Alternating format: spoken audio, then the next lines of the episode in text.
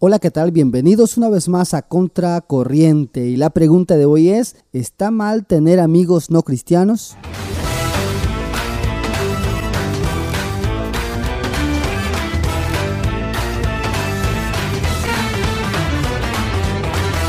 Tenemos que tener amigos no cristianos para hablarles de Jesús, pero simultáneamente tenemos que asegurarnos de tener mejores amigos cristianos para que nos edifiquen en Jesús.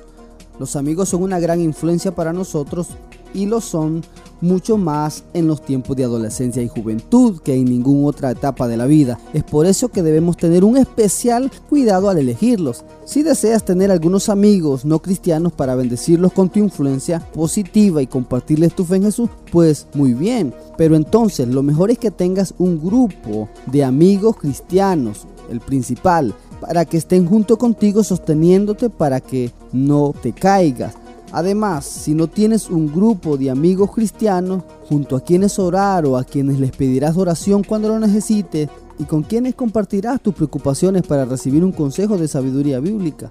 Esto del consejo requiere un especial cuidado, porque muchos terminan recibiendo consejos de sus amigos no cristianos en lugar de ser ellos quienes dan los consejos. Esto finalmente los lleva a tomar decisiones equivocadas por escuchar los consejeros equivocados. Siempre es importante que ante cualquier decisión que debas tomar en la vida puedas considerar cuál es el consejo que tiene la Biblia para darte al respecto.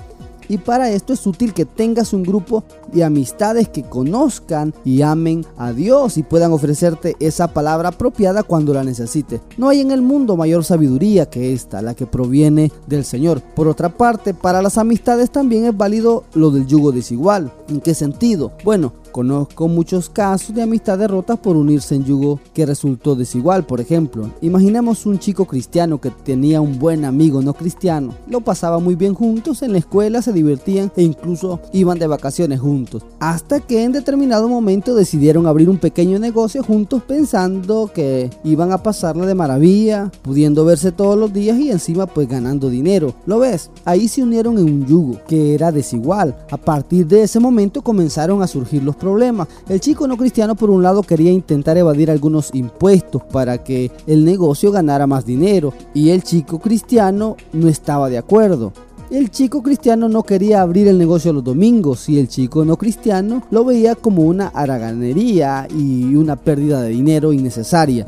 Y así sucesivamente. Las pequeñas diferencias fueron desgastando la relación hasta que finalmente se quedaron sin negocio y sin amistad. Por último, recuerda siempre que somos nosotros los que debemos transformar el mundo y no al revés. El mejor consejo que puedo darte es que busques un grupo pequeño de tres o cuatro chicos o chicas de tu mismo sexo, cristianos, con los que puedas reunirte con regularidad para compartir lo que está pasando en la vida de cada uno, rendirse cuentas mutuamente confesarse sus pecados o debilidades y sobre todo orar juntos por todos estos temas.